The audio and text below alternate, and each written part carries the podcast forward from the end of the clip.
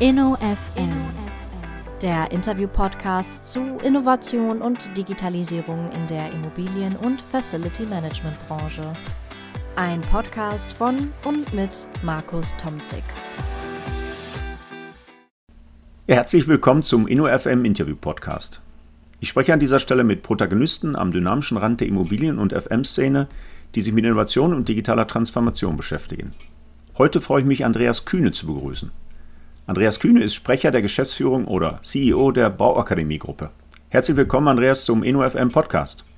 Guten Morgen. Ja, wunderbar, Andreas, dass es mal geklappt hat mit uns beiden. Ich würde vorschlagen, die Bauakademie ist ein Begriff in der Szene. Auch du bist natürlich bekannt, aber der eine oder andere Podcast-Hörer sind immer wieder mal Studierende aus unserem Stall dabei. Vielleicht stellst du uns kurz deine Person, deinen Ausbildungsgang. Ich kokettiere immer so ein bisschen damit, dass ich der schlichte BWLer bin. Wo kommst du her? Was hast du gemacht, dass du dann am Ende des Tages äh, bei der Bauakademie-Gruppe gelandet bist? Ja, das mache ich gern zum Einstieg.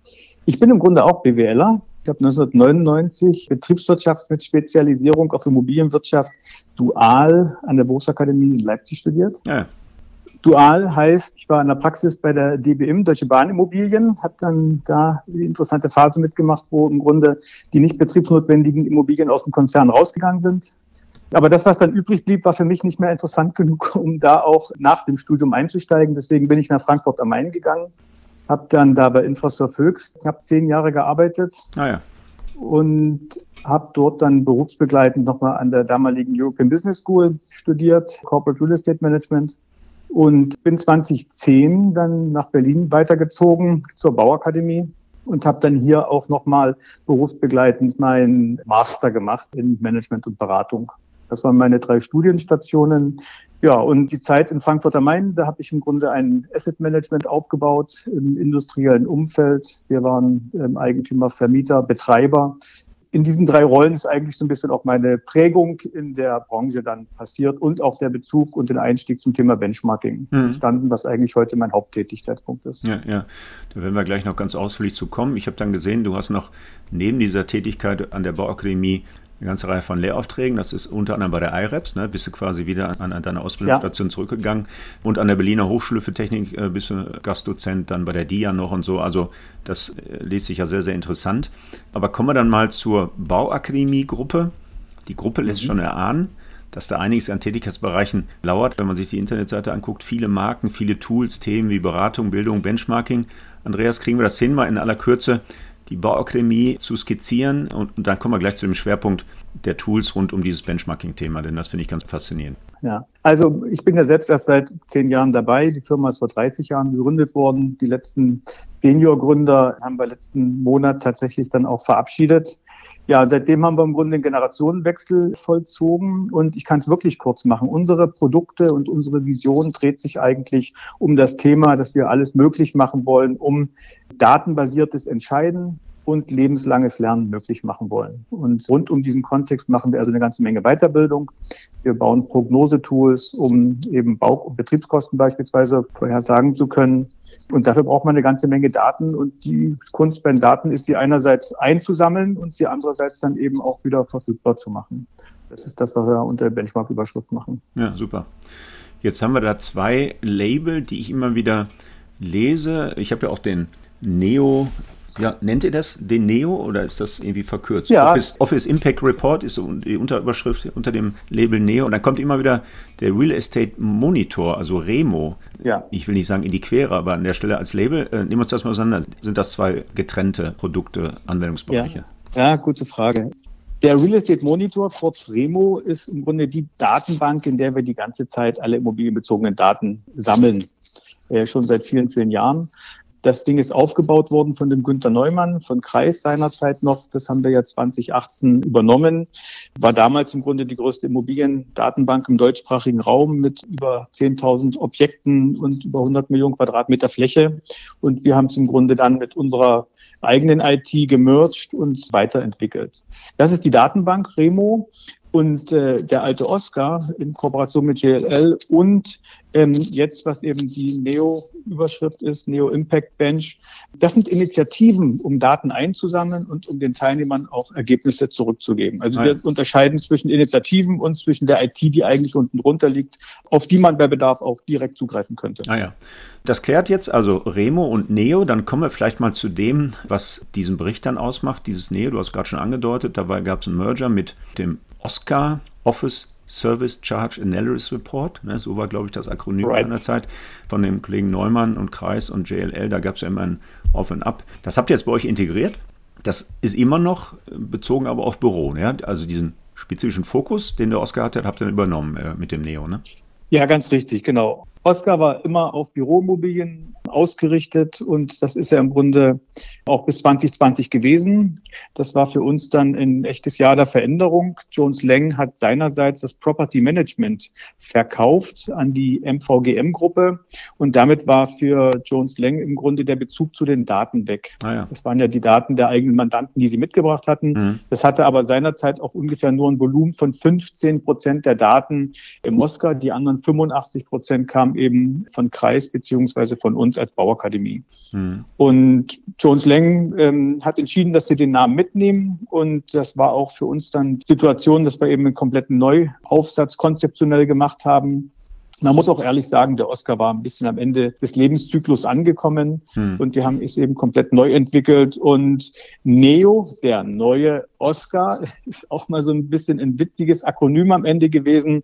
Aber wir haben ihn jetzt im Grunde weiterentwickelt und sagen Neo Impact Bench um eben alle Auswirkungen auf Mensch, Umwelt und aufs Kapital äh, bewertbar zu machen. Und die erste Assetklasse sind Büroimmobilien und weitere Assetklassen wie Logistik, Hotel und Wohnen sind schon in der Vorbereitung. Ah ja, okay. Ja, spannend. Damit hast du schon angedeutet, dass da ein paar Neuerungen gibt im Vergleich zum Oscar. Aber die Datenbasis, da gibt es tatsächlich dann noch Überschneidungen zu dem, was der Oscar dann liefert hat, oder? Und äh, zweite Frage, die immer wieder spannend ist an der Stelle, nicht nur, dass die Assetklasse Büro im Fokus steht, sondern wer macht jetzt mit? Also sind das Investoren, sind das Selbstnutzer? Äh, kannst du mal so ein bisschen beschreiben, wie so die Datenbasis aussieht von diesem Neo? Ich mache es einfach mal an dem ersten abgeschlossenen Jahr jetzt fest. Das ist das Jahr 2020 gewesen. Wir hatten ungefähr eine Datendeckung von, ich glaube, um die 70 Prozent zu den alten Oscar-Berichten, oh ja. was auch ein Anliegen war von Anfang an, dass eben die Vergleichbarkeit und die Lesbarkeit gegeben ist. Und mhm. auch in dem Neo-Report haben wir auch die Zeitreihen zum alten Oscar, sodass eigentlich ziemlich transparent ist, wie sich das in der Zwischenzeit entwickelt hat. Ja, zur Zielgruppe. Es ist 50-50. Auf der einen Seite haben wir eben institutionelle Investoren, die ihren Nutzern Nebenkostenabrechnungen schulden und genau diese Daten dann auch in den Benchmark einbringen. Und auf der anderen Seite haben wir Corporates, also Selbstnutzer sozusagen, und, ähm, und Vertreter natürlich auch der öffentlichen Hand, die natürlich die Vollkostensicht in einem Gebäude abbilden. Und diese beiden Datenbasen, die trennen wir. Und zu den beiden haben wir im Grunde in etwa gleich große Immobilienbestände in der Auswertung drin. Naja, wie viel sind das so? Kann man das sagen? Mal so ein paar Volumina, die bei euch im Neo drin sind? Also im letzten Neo waren 601 Bürogebäude, die wir ausgewertet haben und fast 50-50 von institutionellen und auf der anderen Seite von Industrie bzw. öffentlicher Hand. Naja.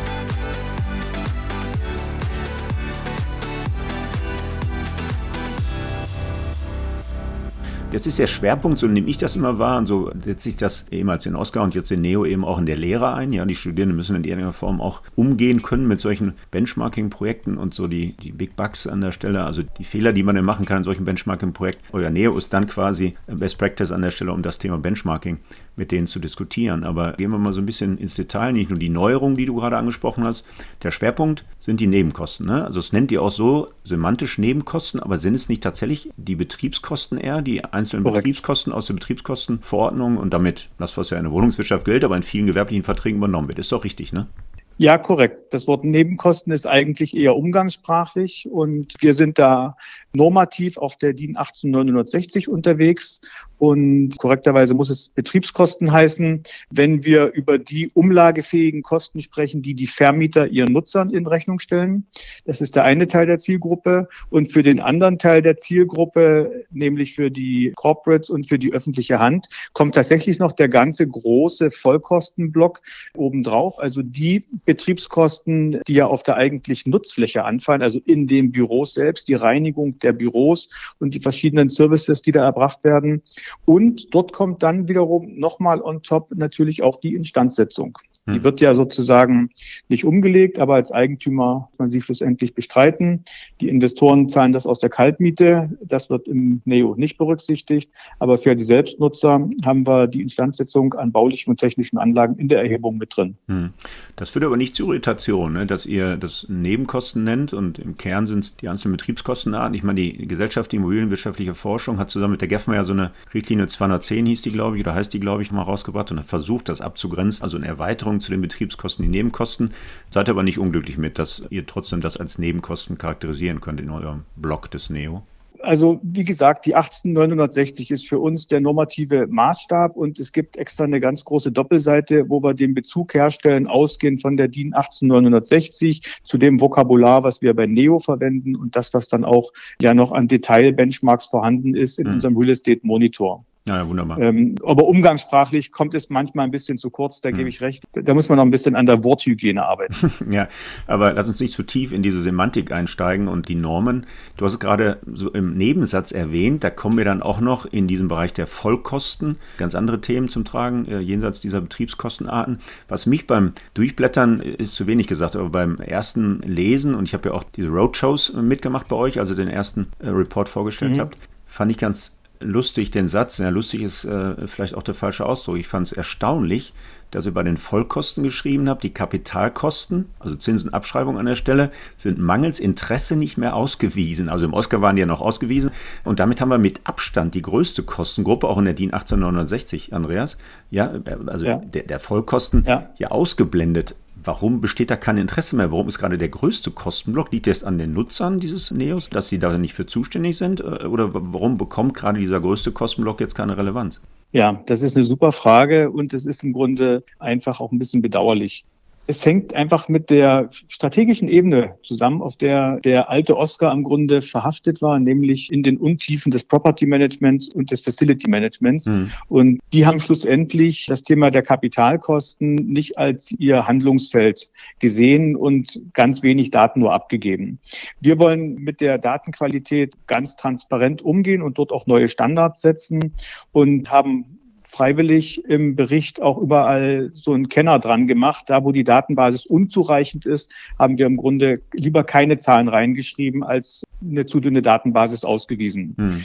Und wir arbeiten ja gemeinsam mit einem Beirat. Das ist quasi ja der Ersatz für die alte JLL.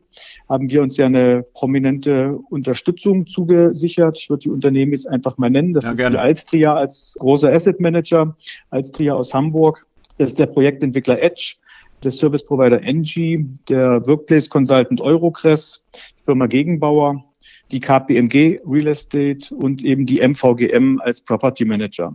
Und mit diesen Protagonisten heben wir im Grunde die Flugebene an von dem Neo auf ein strategisch relevantes Level, wo ja auch das Thema moderne Arbeitswelten, New Work, Auswirkungen und auch das Thema ESG-Konformität hingehören.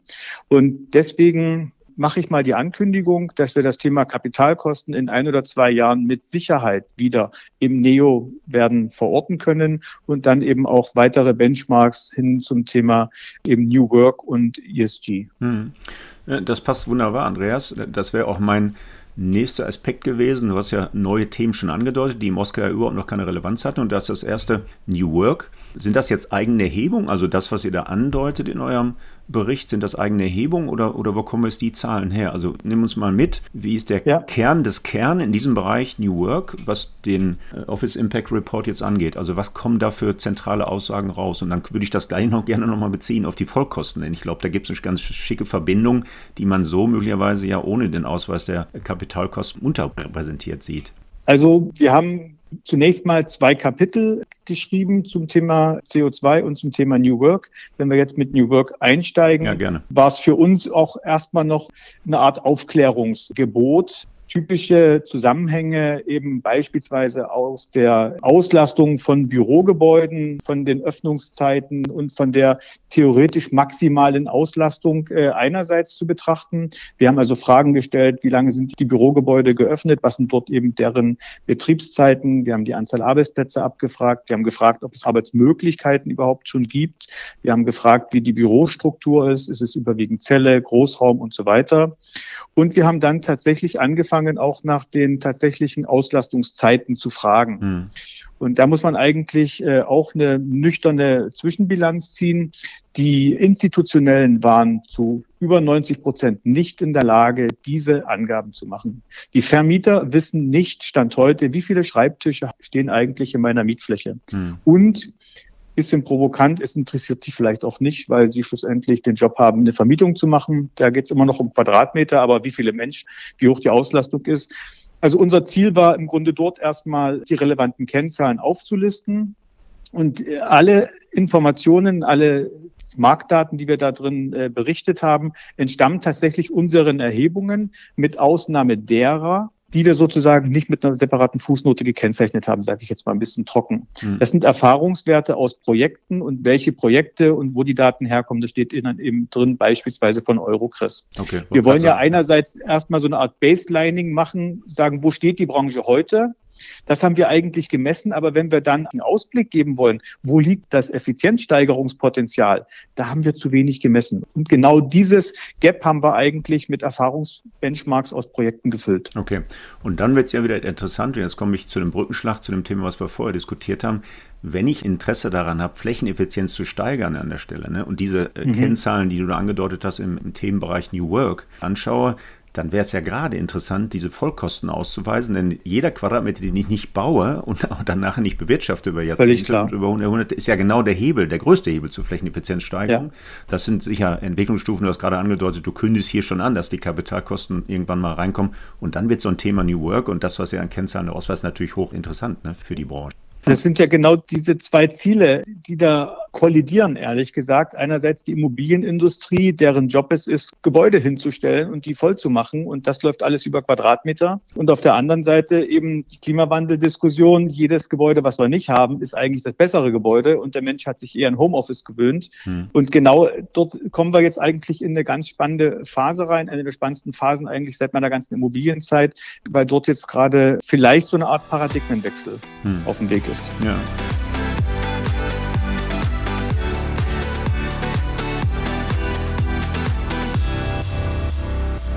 Kommen wir mal zu dem zweiten Teil, den du gerade schon anmoderiert hast, nämlich die Klimaneutralität. So heißt es, glaube ich, der Blog. Da fällt auch das Stichwort ESG gerade schon. Ihr berechnet die CO2-Emissionen des Energieverbrauchs, glaube ich, wenn ich das richtig in Erinnerung habe, also in der Nutzungsphase. Frage erstmal, die Errichtung wird nicht betrachtet und die CO2-Emissionen oder der CO2-Footprint an der Stelle bei der Bewirtschaftung in der Nutzungsphase dieser Flächen auch nicht. Warum? Ist das ein Erhebungsproblem oder ist das nicht von Interesse. Das äh, ist mir auch relativ schnell aufgefallen. Das ist ja ein ganz spannendes Thema. Ne? Also graue Energie, Lebenszyklusbetrachtung. Ja. Wenn wir tatsächlich Interesse haben, den CO2-Flug zu senken, können wir das, glaube ich, nicht ausblenden. Und dann die Frage, warum die Bewirtschaftungsphase und damit der Verbrauch von äh, CO2 zumindest im ersten Schritt noch nicht dabei ist. Ja, gut aufgepasst, völlig richtig. Wir haben zunächst mal angefangen, das sogenannte Operational CO2 im Grunde zu betrachten, was eben aus dem Energieverbrauch resultiert dort haben wir schon große Lücken festgestellt. Also hm. die Kilowattstunden sind ja schon seit Ewigkeiten auch im alten Oscar drin. Wenn wir jetzt von dem Endenergie auf die Primärenergie gehen, dann brauchen wir ja im Grunde das Wissen, welche Primärenergieträger sind im Einsatz. Dort haben sich schon große Datenlücken aufgetan. Das haben wir aber ganz gut mit Simulationen und Annahmen eigentlich beheben können. Aber selbst dort steht die Branche aktuell noch vor großen Herausforderungen, dass eben diese kaufmännisch indizierten Daten, die man für die Betriebskostenabrechnung braucht, in einer anderen Quelle liegen als die relevanten Daten, um eben Primärenergiebedarfe und respektive CO2 zu ermitteln. Das sind mhm. völlig unterschiedliche Data-Owner. Und das zusammenzubringen, das ist sozusagen eine große Herausforderung gewesen. Wir machen in diesem Jahr wirklich Neuland. Wir betrachten zum ersten Mal die graue Energie, das Embodied CO2 sozusagen.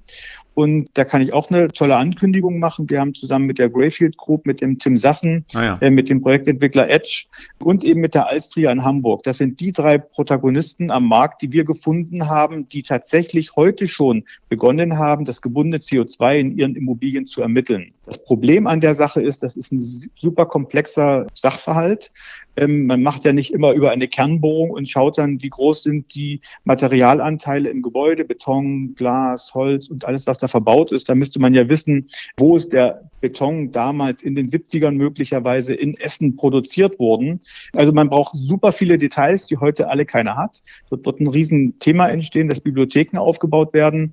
Das ist, das eine sind die Daten, die man dafür braucht und das andere ist auch der Standard, äh, wie die Daten dann methodisch berechnet werden. Und auch dort gibt es noch lange keinen einheitlichen Weg. Es gibt einen Standard von der RIX, der ganz interessant ist, an dem wir uns jetzt orientieren werden. Es gibt natürlich aber auch eine DGNB äh, mit ihren Ökobilanzen und so weiter. Wir haben also mit den drei eben genannten Companies uns auf jetzt eine praxisorientierten, vereinfachten Berechnungsalgorithmus mal verständigt. Und die drei werden ein Gebäude aus ihrem Bestand nach diesem einheitlichen Standard jetzt tatsächlich mal aufnehmen. Und das werden wir als Case Study im nächsten NEO-Bericht veröffentlichen, publizieren. Und wir werden anfangen, auch die Datenlieferanten zu befragen, eben ob sie Zertifizierungen ihrer Gebäude haben, ob sie Ökobilanzen gemacht haben. Mhm. Wir müssen aufpassen, dass wir nicht zu, immer zu viele Datenabfragen machen. Wir sind ja nicht die einzige Initiative, sondern wir müssen irgendwo schauen, wenn ein Teilnehmer eben ein Zertifikat gemacht hat, nach LEED, BREEAM, ECO und was es da eben alles gibt oder was noch in der Pipeline ist, oder wenn man eine Ökobilanz nach DGMB gemacht hat, dann sind viele Informationen schon da und wir wollen eigentlich Synergien nutzen für die Teilnehmer. Der Datenaufwand ist die Achilles Verse und dort muss man Vereinfachungen schaffen. Mhm. Ja, spannend, auch deine zweite Ankündigung an der Stelle. Wird dann aber irgendwann auch mal angedacht, das Thema ESG-Konformität damit aufzunehmen? Du hast ja ein paar Themen jetzt schon zusammengebracht, neben der reinen CO2-Emission des Energieverbrauchs kann man jetzt nochmal andere Dimensionen mit aufgreifen. Und das Thema ESG-Konformität steht heute in den ersten Ausschreibungen drin. Keiner weiß so richtig, was sich dahinter verbirgt. Die Operationalisierung steht noch aus. Ich habe ja da auch schon einige Podcast-Folgen zu gemacht, übrigens auch mit dem Tim Sassen, eine mhm. sehr spannende Folge. Kann ich nur jedem empfehlen. Sehr toll, wenn man sich da mal einhören will, was so die ganze Thematik der, der grauen Energie angeht. Aber zurück zum Thema. Würde so ein Thema ESG-Konformität den Markenkern des Neo sprengen oder ist das angedacht, auch mal in so eine Richtung zu denken? Also nochmal viel umfassender so ein Thema. Ja, Nachhaltigkeit kann man gar nicht sagen, ne? also ESG-Konformität abzubilden. Ja, ich denke, das würde so ein bisschen den Rahmen sprengen. Ähm, wir wollen die Impacts auf das Kapital in Form der Betriebskosten, zukünftig Kapitalkosten mhm. betrachten, auf den Menschen, deswegen das Thema New Work tiefer einzusteigen und schlussendlich auch auf die Umwelt. Wenn man wirklich ESG-Konformität in der Komplexheit nimmt, bin ich noch ein bisschen zurückhaltend die gesamte Konformität zu überprüfen. Das kann eigentlich nur in irgendeiner Art von Audits möglich sein. Das wird nicht unsere Rolle sein. Hm. Das werden Berater machen, wenn man eben Dritte braucht, die von unabhängiger Seite eben da die Konformität überprüfen. Überwiegend haben wir ja gegenwärtig eigentlich Zertifikate am Markt, die ja von der Industrie selbst erhoben wurden und das, die, die zum Teil auf Selbstevolution beruhen. Ja, genau. Das wird jetzt für mich eine ganz spannende Phase werden, und dafür muss man eben zunächst noch mal abwarten, wie konkret werden die Grenzwerte, Richtwerte, Kriterien sein, die dann auf die Nicht-Wohngebäude, wie sie ja so trocken heißen, ähm, angewandt werden ob dort sozusagen weiterhin private Initiativen überhaupt zulässig sind oder ob dort nicht von staatlicher Seite endlich, muss man fast sagen, dort Standards gesetzt werden. Und dann müssten wir eben schauen und dann würden wir uns dort andocken. Aber wir wollen jetzt nicht noch die fünfte Initiative sein, die selbst kreativ wird und definiert, was ESG-Konformität ist. Wir warten dort an der ja. Stelle noch ab, bis der Gesetzgeber Klarheit geschaffen hat. Ja, ja gut, kann ich gut nachvollziehen.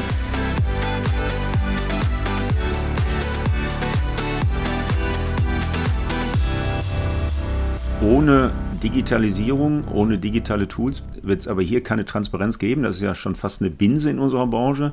Auch ihr habt jetzt zumindest einen kleinen Teil neu mit aufgenommen, Smart Building. Können wir da auch noch mal kurz drauf eingehen? Ja. War es überhaupt schon möglich, äh, von euren Teilnehmern da wirklich Angaben zu machen oder fällt es sich ähnlich wie bei dem Teil, den wir gerade angedeutet haben, dass manchmal eine Transparenz sogar nicht vorhanden ist und keine Datenlage vorliegt? Ja. Wie sieht es aus? Wie ist der Kern des Kern bei diesem Smart Building Teil in eurem ja. Neo? Also das ist echt ein Leidenschaftsthema von mir und es schlagen echt zwei Herzen in meiner Brust. Und Data has the better idea, sagen wir immer. Das heißt, wir brauchen eigentlich eine Auswertung, um dann zu gucken, auf welchem Trip wir insgesamt erfolgreicher sein werden. Auf der einen Seite meine ich damit eben die Smart Buildings, die vollgestopft mit Technologie sind. Mhm. Ähm, das kostet natürlich erstmal den höheren CapEx am Anfang, aber sie sollen eben das Gebäude an dem tatsächlichen Bedarf und natürlich kommt dann eine ganze Menge Komfort on top besser steuern. Ich halte das für extrem wichtig. Das hat auch der erste NEO-Report gezeigt. Der war ja im Jahr 2020 und wir erinnern uns, ab April waren alle mehr oder weniger für neun Monate im Homeoffice verschwunden. Mhm. Und die Betriebskosten sind ja in diesem Jahr trotzdem um acht Prozent weiter gestiegen. Das heißt, die Gebäude waren leer aber sie sind eigentlich unter Volllast weitergelaufen. Erstens wusste keiner, wann kommen die Menschen wieder zurück. Und zweitens, Gebäude sind überhaupt nicht dafür ausgelegt, dass sie nur unter Teillast fahren können. Hm. Und jetzt wäre ja genau die Frage, ob eben hier ein Case entsteht, dass die Technologie die Gebäude stärker an der Auslastung fahren kann. Das ist so ein bisschen die eine Schiene. Wir haben dann probiert, zusammen auch äh, mit anderen das Thema Smartness überhaupt mal zu klassifizieren. Wir haben zunächst mal vollautonome und halbautonome Gebäude definiert. Dazu gab es reichlich wenig Angaben, was einfach daran liegt, weil es halt relativ wenige Neubauten gibt. Und mhm. die Neubauten, die wir auch im Benchmark sehen wollen, die müssen erstmal eine, eine Kühl- und eine Heizperiode durchlaufen haben, ehe man dann wirklich äh, belastbare Zahlen aufsetzen kann. Dritte Ankündigung im NEO. Dieses Jahr wollen wir erste Case Studies machen, um tatsächlich smarte Gebäude ähm, mal rechenbar zu machen. Es weiß Stand heute keiner, haben die Dinger zukünftig höhere Betriebskosten? weil die ganze Technik da drin, jeder Motor, jeder mhm. Sensor muss betrieben werden. Wir brauchen Menschen, die da die GRTs auslesen, die daraus dann Maßnahmen machen. Es geht ja nicht nur darum, transparent zu sein, sondern irgendeiner muss Maßnahmen machen, entweder mit einer KI oder halt einfach mit einer klugen Betreibermannschaft. Hm. Und das wollen wir zunächst mal vermessen ähm, und dazu Benchmarks machen. Und auf der anderen Seite interessieren mich eigentlich auch die Low-Tech-Gebäude. Wir haben eine ganze Menge auch denkmalgeschützter Gebäude mit super dicken Mauern. Das sind Stand heute die Gebäude mit den niedrigsten Betriebskosten. Hm. Und auch keine Kühlung. Ich will jetzt nicht bis zu Paternoster und ich sage immer Klick-Klack-Holztechnik gehen. Wenn da was kaputt ist, ist das relativ unkompliziert, das wieder in Gang zu setzen. Wie wenn man früher selber an Autos geschraubt hat, ist heute alles nicht mehr möglich. Also das wird eine ganz spannende Phase werden. Und was wir auch im Neo anfangen zu betrachten, ist ja genau die Frage, wo werden zukünftig die Grenzwerte sein, wenn ein Gebäude grün sein soll? Das ist ja dieser berühmte Artikel 7.7, wo es um diese Best 15 ähm, Quartiersbetrachtung geht. Ja, ja. Und wenn man das wirklich ernst meint, und das ist jetzt eine ganz spannende Phase für unsere Branche, wo diese Richtwerte in diesen Energieeffizienzklassen, die es ja für Nichtwohngebäude heute noch nicht gibt, die aber gerade in der Politik in der Mache sind, wo werden die Grenzwerte sein, wann ist ein Gebäude grün und wann ist es eben wie bei den Kühlschrankklassen orange, rot bis dunkelrot. Ja, ja, und was sind die Konsequenzen daraus? Das wird eigentlich jetzt eine ganz spannende Phase werden. Und wie dort Smart Buildings sozusagen einen Beitrag leisten können, das wollen wir vermessen. Hm. Und dann wird der Tim wahrscheinlich auf die zukommen und sagen, da müssen wir die graue Energie aber noch mit einbinden, denn grün heißt nicht grün. Ne? Also er macht ja auch immer die schöne Analogie zum Verbrennungsmotor und dem Elektromobil-Thema. Ja. Ne? Also eine ganz spannende Entwicklung. Dritte Ankündigung von dir, alles drei super spannend. Und damit haben wir so schon ein bisschen im Vorgriff auf das, was ich als nächstes vorhatte, nämlich deine Thesen. Ihr hattet ja so ein paar Thesen formuliert in Anlehnung mhm. an die Ergebnisse eures äh, Reports. Ich glaube, auch bei dieser Roadshow ein Stück weit kommuniziert. Die erste war, erste These, Pandemie und Ukraine-Krieg treiben die Betriebskosten in die Höhe. Du hast gerade schon angedeutet, warum eine Immobilie in der Pandemie, im Lockdown trotzdem Nebenkosten, Betriebskosten produziert. Vielleicht ein kurzer Nebensatz noch, Ukraine-Krieg auch. Warum treibt der Ukraine-Krieg auch die Betriebskosten in die Höhe? Ja, das, was wir gerade bei den Energiepreisen sehen können. Also dort im Fokus der Betriebskosten. Ähm, die Pandemie hat eher bei den Wartungs- und bei den Reinigungskosten zugelangt und jetzt verlagert sich ja im Grunde die Preisexplosion hin zur Energie. Ja, okay, das Energiethema, ne? Das ist ganz trivial ja, an der Stelle. Ja, ja. ja, spannend. Die zweite These hast du schon ein bisschen mit angerissen. Homeoffice verdoppelt den Kostendruck auf Mieter. Da vielleicht auch ein, zwei Ergänzungen noch zu dem, was du gerade schon ohnehin gesagt hast. Also wenn man sich die Studien anguckt und auch gerade, ich denke, da muss ja jeder nur an seine eigene Firma oder Company denken, zwei Tage Homeoffice in der Woche, ich denke, das wird der Schnitt sein, zwei bis drei vielleicht sogar, auf den sich hineinlässt. das Ganze genommen mit den ohnehin schon vor der Pandemie existenten Werten zu krankheitsbedingten Arbeitsausfällen, da gibt es Statistiken von den Krankenkassen und so weiter und so fort. Es wird mehr oder weniger jede zweite Schreibtisch leer sein. Und dann ist es die Philosophie der Firma, ob man akzeptiert, dass jeder Mitarbeiter noch einen festen Schreibtisch hat, der dann eben jeden zweiten Tag leer steht, oder ob man anfängt, wenn der Kostendruck eben so groß ist und diese Pandemie und vor allem jetzt eben gerade die Ukraine könnten dort zu einer Trendumkehr führen, dass man eben sagt, nee, es ist nicht mehr akzeptiert, dass jeder seinen eigenen Schreibtisch hat, wenn die eh immer nur leer stehen, sondern dass man anfängt, eben über Desk-Sharing und andere Modelle nachzudenken, sodass dann die Kosten so ein bisschen runterkommen. Hm. Doppelter Hebeldruck, weil jeden zweiten Tag die Büroarbeitsplätze leer stehen. Ja, genau. Und die dritte spannende These von euch war in diesem Zusammenhang, ESG-Taxonomie macht Datenmanagement zur Chefsache. Auch das hast du ja gerade schon anmoderiert im Grunde, ne? also wo der Druck herkommt. Ist fast schon so eine kleine Zusammenfassung, aber wir sind auch gar nicht fertig. Dennoch, diese These auch noch mal kurz erläutert und dann äh, gehen wir, glaube ich, Ausklang der, ja. Folge. Also ich hatte es schon angedeutet, die Daten in der Immobilienwirtschaft sind super defragmentiert, könnte man jetzt mal sagen. Wir haben immer wieder Property Manager ähm, in unseren Erhebungen drin, die sagen, Herr Kühne, ich habe wirklich nur die nebenkostenabrechnungsrelevanten Daten. Ich habe nicht mal die BEGF. Ich habe auch nicht das Alter der Gebäude, weil ich brauche es nicht für die Betriebskostenabrechnung. Hm. Und, und daran sieht man bei den, insbesondere bei den Institutionellen, die möglicherweise nur für wenige Jahre ja der Owner dieser Immobilie sind, weil danach wird das Ding weiterverkauft. Hm. Das Thema Datenverfügbarkeit ist super komplex, aber wenn es zu diesen notwendigen Zertifikaten kommt, an denen der Gesetzgeber arbeitet, um eben diesen Nachweis, bin ich Best 15, wie grün bin ich und so weiter, dafür brauchen wir eine ganze Menge nicht monetärer Daten. Und die sind komplett zerstreut auf verschiedenen Schultern. Und ein Player, der das gut schultern könnte, das sind natürlich die Property Manager und auch die Facility Manager. Und die haben dieses Thema ESG allerdings überhaupt nicht in ihren Verträgen drin.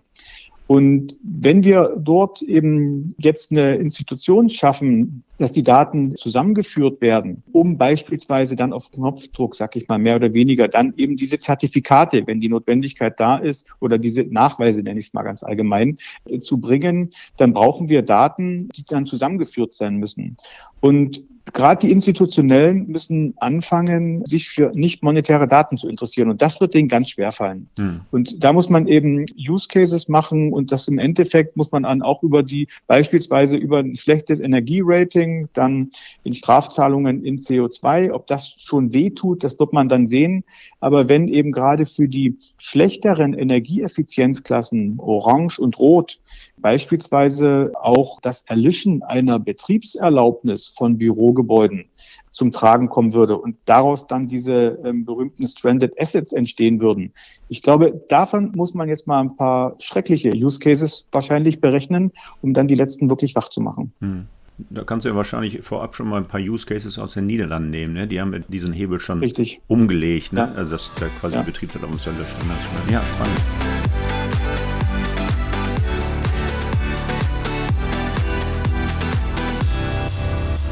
Wir könnten wahrscheinlich noch ganz lange so weiter diskutieren und dann auf die dritte, vierte, fünfte und sechste Ankündigung von dir hoffen.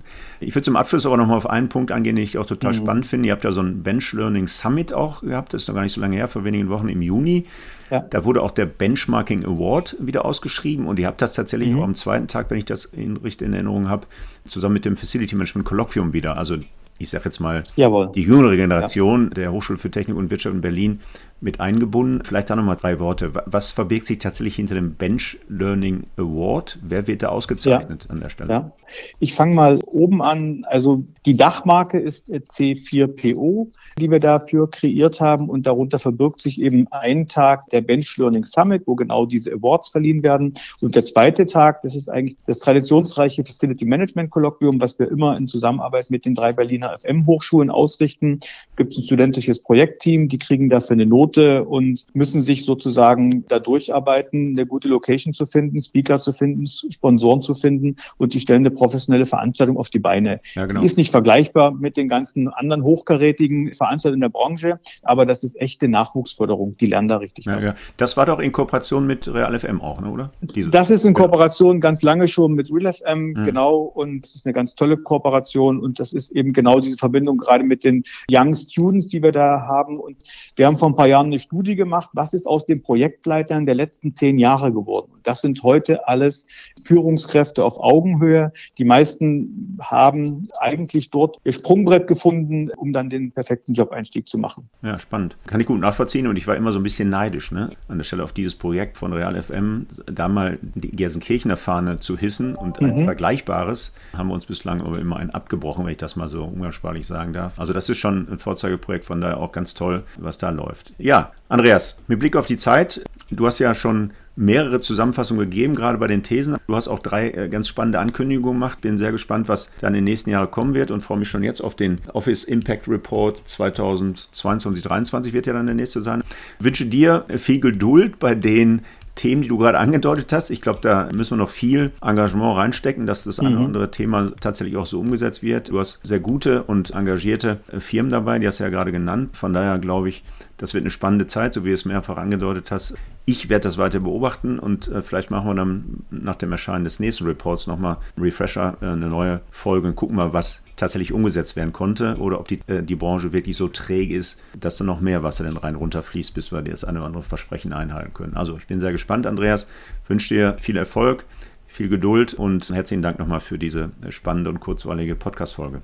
Danke, Markus, für die echt tolle Unterhaltung.